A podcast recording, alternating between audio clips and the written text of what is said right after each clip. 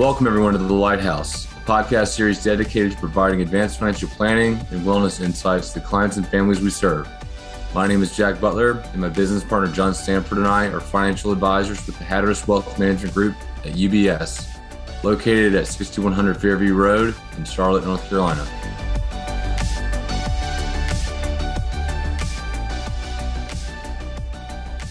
Our guest today is Dr. Dan Carlin, who is the founder of World Clinic. World Clinic is a concierge medical practice that utilizes telemedicine to care for a diverse client base of organizations, senior executives, and their families. Dr. Carlin, thank you so much for joining us today. Thank you, Jack. It's great to be here.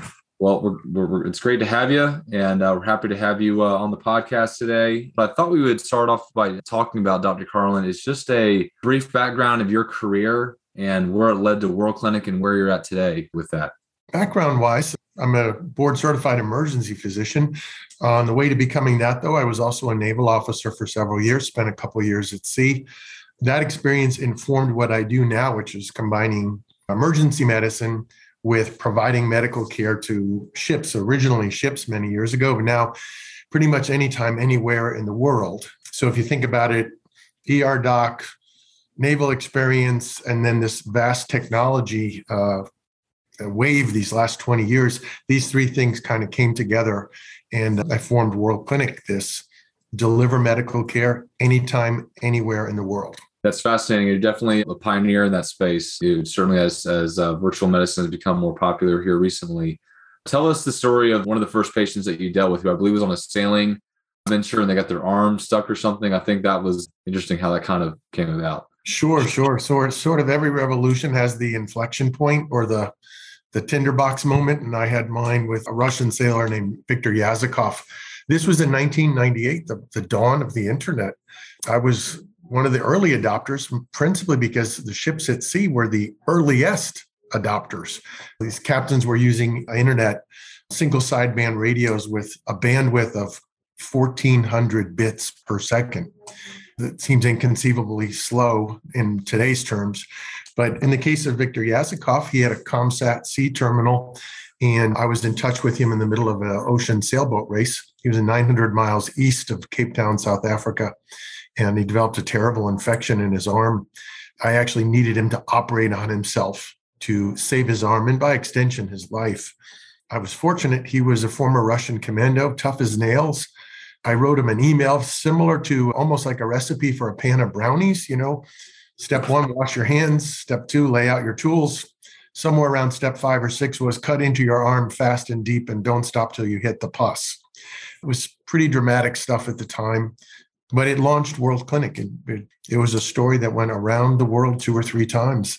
That was the beginning of the age of telemedicine, that one particular case. So you clearly knew that you were on to something at that point because I mean, how often did people when they're traveling come across you know, freak accidents or incidents with regards to their health and they need good quality care? So how would you say that that kind of ties into the purpose of World Clinic and how has your mission changed over the years? So that was the seminal moment. The concept behind everything though was leverage technology to deliver medical care on an anytime, anywhere basis it has radically expanded since that solo case on a you know literally a solo sailor in a sailboat race we now take care of huge numbers of people principally they're uh, large scale corporations where we're taking care of their partners managing directors senior executives c-suite executives critical project teams. But these folks are mobile or the value of their time is extremely high. So they're hiring World Clinic principally to get their healthcare managed quickly, get the events ordered quickly, and as much as possible to avoid waiting in line for anything like uh, in an appointment room or waiting for a test. They want access, they want action, they want accountability, and that's what we've given them. Now, we've absolutely leveraged technology. It is, it has matured. The smartphone for us was a gift it allowed us to do so much more and so much more conveniently. So we're still on that curve now. We're really trying to figure out where does this end? Honestly, it's pretty exciting because we are seeing the scope of the practice go beyond just emergency care to a handful of people. Then it was emergency care to thousands of people that were, but mostly mobile. And now it's more almost primary care, urgent care, and emergency care to tens of thousands of people at this point. So exciting stuff. Again, I think it's just going to continue to grow. And we've been fortunate enough that we were able to start with the right group of people in the beginning that supported the practice model. Because as you know, Jack, it, telemedicine for the last, certainly for the first 20 years of my career, was a very small niche market inside conventional American medicine. Obviously, COVID changed all that. But if there's a bright side to COVID, I would tell you honestly, it was the promulgation and the the promotion of telemedicine as an alternative to conventional medical care. I think we might even be at the second inflection point. Viktor Yazykov might have been the first one, mm-hmm. my Russian sailor, but COVID was probably the second one. Well, your your timing for that first inflection point was just unbelievable because that was kind of on the precipice of this huge technological revolution that we're going to you know undergo over the next 20 years right you talked about smartphones and that technology that allows for that scale and that efficiency to be able to access that information and care. But also with covid-19 just the people fast tracking the adoption of it as well is obviously massive. Prior to services like world clinic what would people have available to them from an, another option standpoint? There if they weren't using maybe a virtual concierge healthcare service uh, would be. Yeah the alternative to World Clinic is we're, we're still something of an unusual phenomenon, but the alternative is basically office based concierge care. It's good. You have a physician, hopefully, that's paying attention and keeping track of things. They're not open 24 hours a day like we are. They won't know who's going to help you if you live in New York, but you happen to fall sick in Dallas, Texas, or Mombasa, Kenya, or Moscow, or wherever. That's probably the biggest difference. Is we're ours is a global footprint, ultra fast, ultra convenient. Again, the smartphones made a lot of this possible, but concierge medicine was another one of these sort of trends that, as it promulgated, people said, "Look, I want better medical care. I want a direct uh, relationship with my physician." This was another enabling trend for us, not just the technology but this idea of, hey, one size doesn't fit all. I'm going to need more. I have an unusually pressured lifestyle and I need better support. And that's where we come in. So give us some examples of when people would have those realizations, right? So is it a matter of, you know, they were maybe traveling and hiking in Kenya, right? And they fell and broke their ankle and, and now they're trying to find care and they realize that I have to have something more, better quality, better access. Is that kind of the realization that many have to come to that conclusion or I just can't imagine what the other alternatives would be. Probably so. Let's talk about the value proposition. Our first value proposition was we were the people you were going to call if you were ill or injured while you were traveling and away from home. That was always our calling card. And we've done amazing things with that. I have a CTO that just consolidated into a single database all of the commercial credentialed medical offices, practices, labs, imaging centers, and hospitals in the world. It's like we sort of we took that Google Earth approach, we turned it into a database, and then we tied it with geolocation on the app we give our patients. The first problem to solve is you need someone to call if you're on the road. Now it's very interesting. We're seeing a lot more demand for an on call physician here in the United States. Again, some of this is due to COVID. People don't want to wait in crowded waiting rooms. They don't want to be in a situation where they really don't know how long it's going to take or how complex it's going to be. So they're calling us. So we're doing a, a lot more kind of simple uh, consultation, urgent care, ask a question. And we're doing this at home. Again, it's 24 7. So our typical client now is maybe calling us on a Saturday afternoon and saying, Hey, my spouse just noted this freckle on my shoulder. Should I be worried about this? And of course, what they really want to know is do I need to go to the doctor? So mm-hmm. at this point, we go right to video. Let me take a look at the freckle. And so, you know, most of the time it's benign, but we've had two in the last two years where it's like, that is not benign. I'll get you an appointment with a dermatologist Monday afternoon or Tuesday. Give me your schedule. So it's almost like we're migrating into uh, telemedical primary care.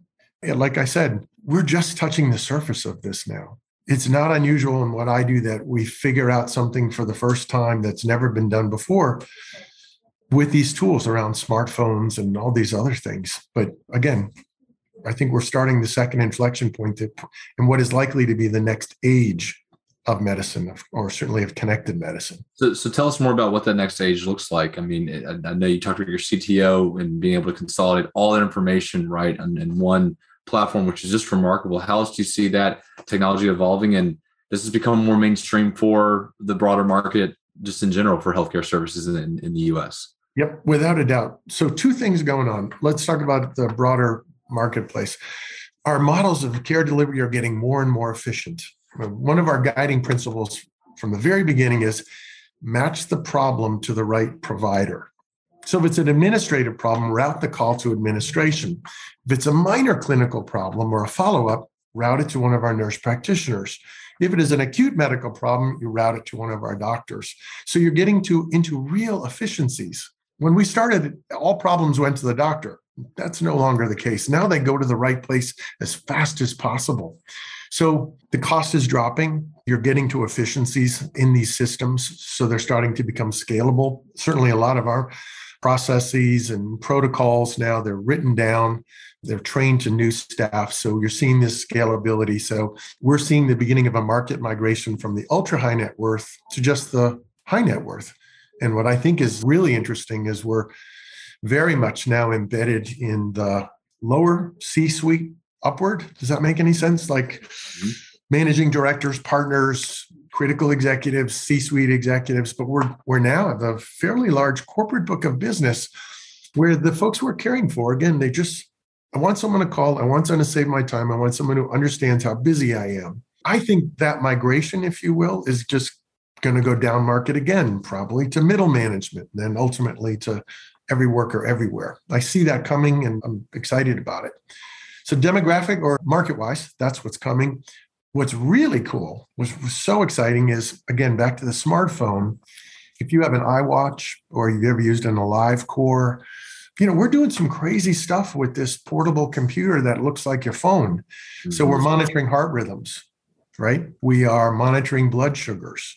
We have a tool that I can listen to your child's asthma from 5,000 miles away in real time via FaceTime. This is going to be a big enabler. Oh, it's crazy in the sense of crazy good. I mean, that a lot of the interactions, transactions that used to happen in an office, we're getting these enabling technologies. So I can look at your kid's ear, listen to their lungs. I can check their blood sugar. We did COVID again. I don't like the virus, but I, I kind of like one of its outcomes was this expansion of care at home. A lot more care got distributed down into the home. So we were doing things like observing COVID tests, documenting the results, putting them in a medical record file, attesting to those results in a letter, forwarding that letter to the whatever it was an employer, it was a customs office, whatever it was.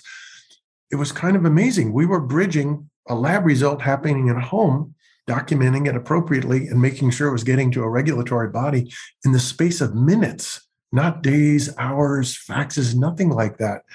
So I see a lot more of that happening. A lot more medical care is going to happen at home because we have the connectivity and now the devices to make it happen. That's absolutely incredible.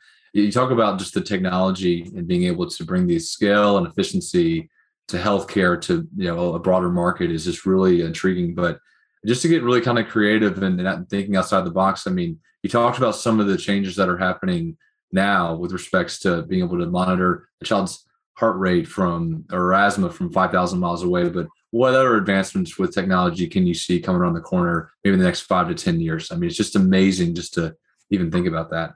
Can I invert your question, Jack? Because I think we don't know. And I think that, the, you know, the question used to be is like, eh, what can this stuff do? You know, if you go back 10 years, you know, there was a lot of skepticism. Now the question is among the enlightened folks, and there are many of them now, what can it not do? What mm-hmm. transaction can't we replace? Right. Mm-hmm. So you think about, well, you any situation where a physician has to have a hands on the physical patient, telemedicine, it's not going to get you there. But you know, that's a small, small percentage of medicine. And in fact, with some of these devices I described, like the digital stethoscope, that even got even smaller and smaller. So I think now we're really faced with a reexamination of every single interaction, transaction, examination, interpretation that we've traditionally done in the office. Can we do it telemedically? I see a ton of exciting stuff going on in telepsychiatry, mm. Where there's so many good reasons why it makes such perfect sense to be able to video link with your psychologist, your counselor, your psychiatrist, and talk without having to burn up an hour and a half to get to their back and forth to their office and the inconvenience of all this. So I look at that and go, wow, that's a huge success story. The other thing I'm really excited about is we have a lot of folks with, you know, mild chronic illness.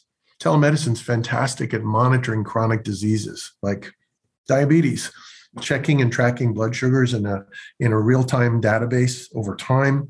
You can perfect your management how much insulin to give what medications are on. If you've got that many data points you're clinically so much better at managing the condition. And likewise for things like blood pressure chronic pain depression migraines all of these chronic conditions which used to kind of lurch from office visit to office visit telemedicine is enabling this continuity of care that's never existed before. And patients are most certainly benefiting. There's no question.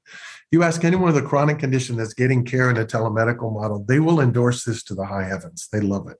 It's just so much easier being able to do it from the comfort of your own home or wherever you are in the world, as opposed to even when I think about going to the doctor, even with young kids, right? Just the, the idea of getting in the car and getting ready and then you know, getting there and waiting in the lobby. And to your point now with this COVID world that we live in, when you have these outbreaks that flare up from time to time, it's like the last place you want to be, right? Is in a crowded waiting room with coughing sick people. And so I just think you know a lot of those routine type checkups are going to change and continue to change going forward. So, you know, for someone who's not familiar with the whole landscape of the whole virtual medicine industry, how is World Clinic different from other options that are out there? Uh, because it seems like it's a pretty unique one. Yeah, so it's ironic. I was chatting with a private equity guy a couple weeks ago. He's also a patient, but we have these funny conversations. He's like, Dan, you are actually the next generation of telemedicine. Teladocs was the first generation of telemedicine, almost like an Uber model of matching a need for an urgent care physician phone call with someone that would adopt it. You know, it was, but it was an Uber model, matching need, you know, to provider. But now we're in a place where that model's now moving into where we are, which is longitudinal, continuous, a huge focus on risk management around chronic conditions and a much broader scope of practice. Now, ironically, we started with the broad scope of practice. My frame of reference is my father's medical practice. He was a small town doctor in uh, Western Massachusetts when I was a kid. He kind of did everything for everybody. And that's where we started. Now, my goodness, if we're the next generation, I'm excited. I'm really, really excited about that.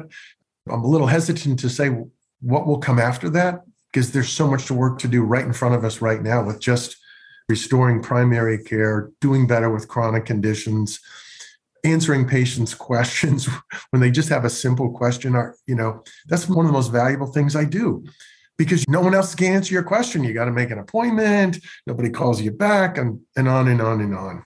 So that's really where we are now. We're looking at, at this entire discipline or this area of telemedicine saying, what can't it do? Right. And, well, and, uh, and even from my own experiences, I never had done a virtual healthcare related appointment until uh, COVID had happened. And even recently, I, you know, in dealing with this sinus infection, I was given the option of being able to come in three weeks from now into the office, or I could schedule a virtual appointment like the next day. So I think, you know, the, the next day route was much better for me where I was at that time, as opposed to waiting almost a month for, for that appointment. If someone in the audience is listening to this, Dr. Carlin, how would this work? What are the options they have available to them in terms of leveraging World Clinic, and and what would that look like in terms of the application of it? We have a sort of a three-tiered service model, and it reflects much of our history. So the first tier is what we call silver, and this is having myself and our team, which is quite large now, on call to you when you travel. And we put our app on your phone. You have one of our medical kits and wherever you go in the world give us a heads up you're going there we'll research your your destination in advance at the moment you leave home, we're on call to you. And if you use the app, we can actually geolocate you. When you call for help, again, we'll map you into that Google Earth database of every credible provider when you most need it. So if you get sick in Liberia or some such place, we'll know exactly who's around you.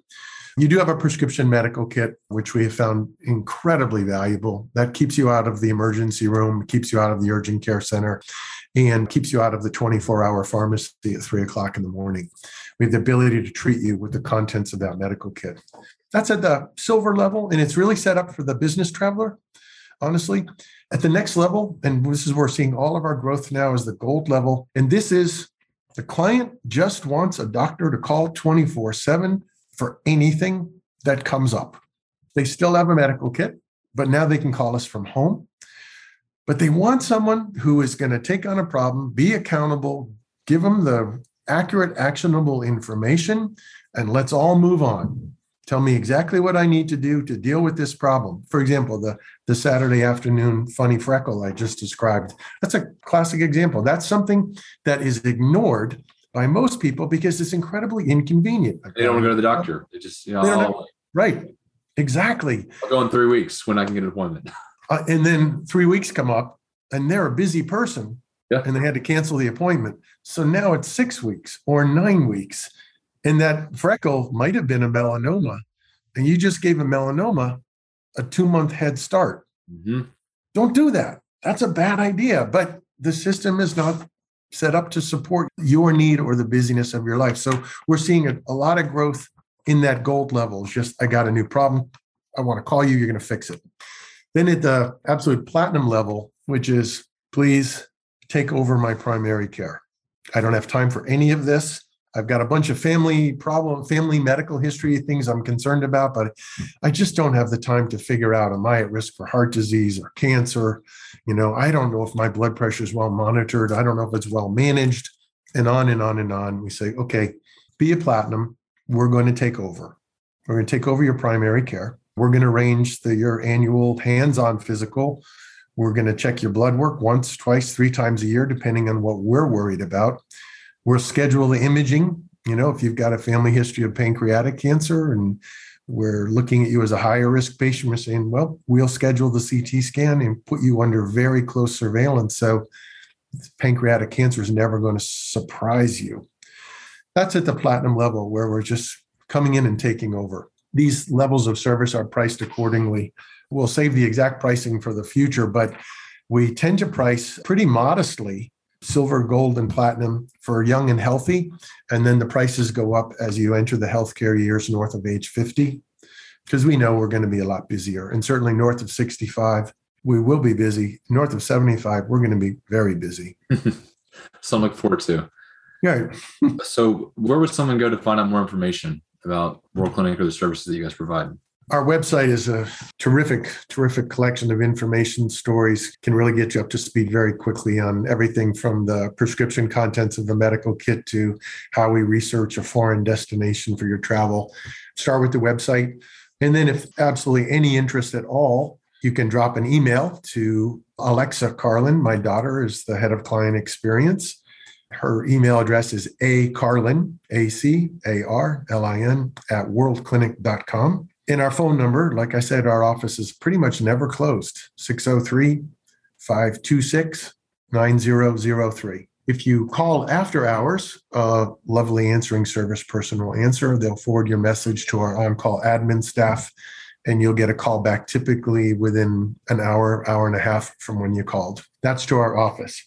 If you're one of our patients and you have our app and our hotline number, a physician answers your call in 35 seconds. Well, um, I appreciate you sharing that with us. And likewise, if uh, anybody listening to this has any interest in more information that we can provide with regards to this, uh, we'd be happy to do that as well. Um, I would say that you know some clients might be wondering, well, this is a, fantastic resource and service, but what does that have to do with finance and money? But in our experience, uh, your clients' wealth and, and health are inextricably linked, and and we just have seen so many clients who are extremely busy, they're traveling all around the world, or even if they're retired and traveling all around the world, or just you know, especially in this post-COVID world, dealing with this new normal of trying to, you know, revolutionize their healthcare experience. This is, I just think, has just been a, a fantastic resource for many. So, Dr. Carlin, we just thank you so much for your time and and uh, participation on today's show. Well, thanks for having me, Jack. Can I frame this in financial terms? Because boy, I spent a lot of time there. Really good portfolio managers understand that change is always in the wind and risk is always just a stone's throw away. I would tell everyone in your audience, you should be thinking that way about your health. Your health is not a permanent state of affairs. It is absolutely not. So approach it as a great portfolio manager, which would be, which is assess risk, identify the metrics that define the risk, improve those metrics and track the daylights out of them, and you will have a superior outcome. And for the record, a superior outcome in my world means you live a heck of a lot longer. Mm. And most people would prefer to live a lot longer. And I can even get more economic with you. If you're good at making money and you get with the program and live an extra seven to 10 years, I'm pretty certain I can double the amount of assets under management in those 10 years. Right, right. Yeah, and and, and to your, there's a lot of uh, a lot of similarities there, a lot of good analogies, and I think that's what this whole podcast series has been about. Is is trying to provide insights to clients for both you know from a planning but also just a personal wellness standpoint as well. Because you know, we go through life with clients both good times and and bad and if we can help on that journey anyway along the way that's what this is all about. So again appreciate your time and for the insights. And like i said to the audience if anyone has any questions or anything feel free to reach out to us anytime. So thank you. Thank you jack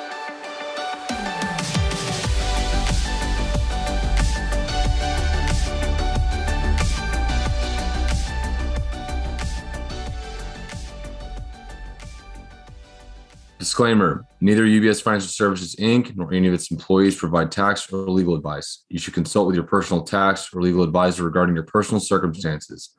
As a firm providing wealth management services to clients, UBS Financial Services Inc. offers investment advisory services in its capacity as an SEC registered investment advisor and brokerage services in its capacity as an SEC registered broker dealer.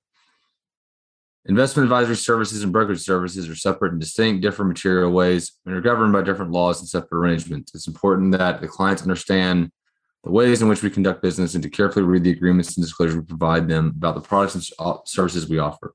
For more information, please review the following PDF document at ubs.com forward slash relationship summary. UBS Financial Services Inc. is a subsidiary of UBS AG, member FINRA, member SIPC. This information is being provided to you for your information purposes only. It does not constitute a recommendation or an endorsement by UBS Financial Services Inc., the author, the securities or views stated herein. Any specific securities discussed should not be considered a recommendation or solicitation to buy or sell any particular security. You should not assume that any investment in any of the securities was or will be profitable.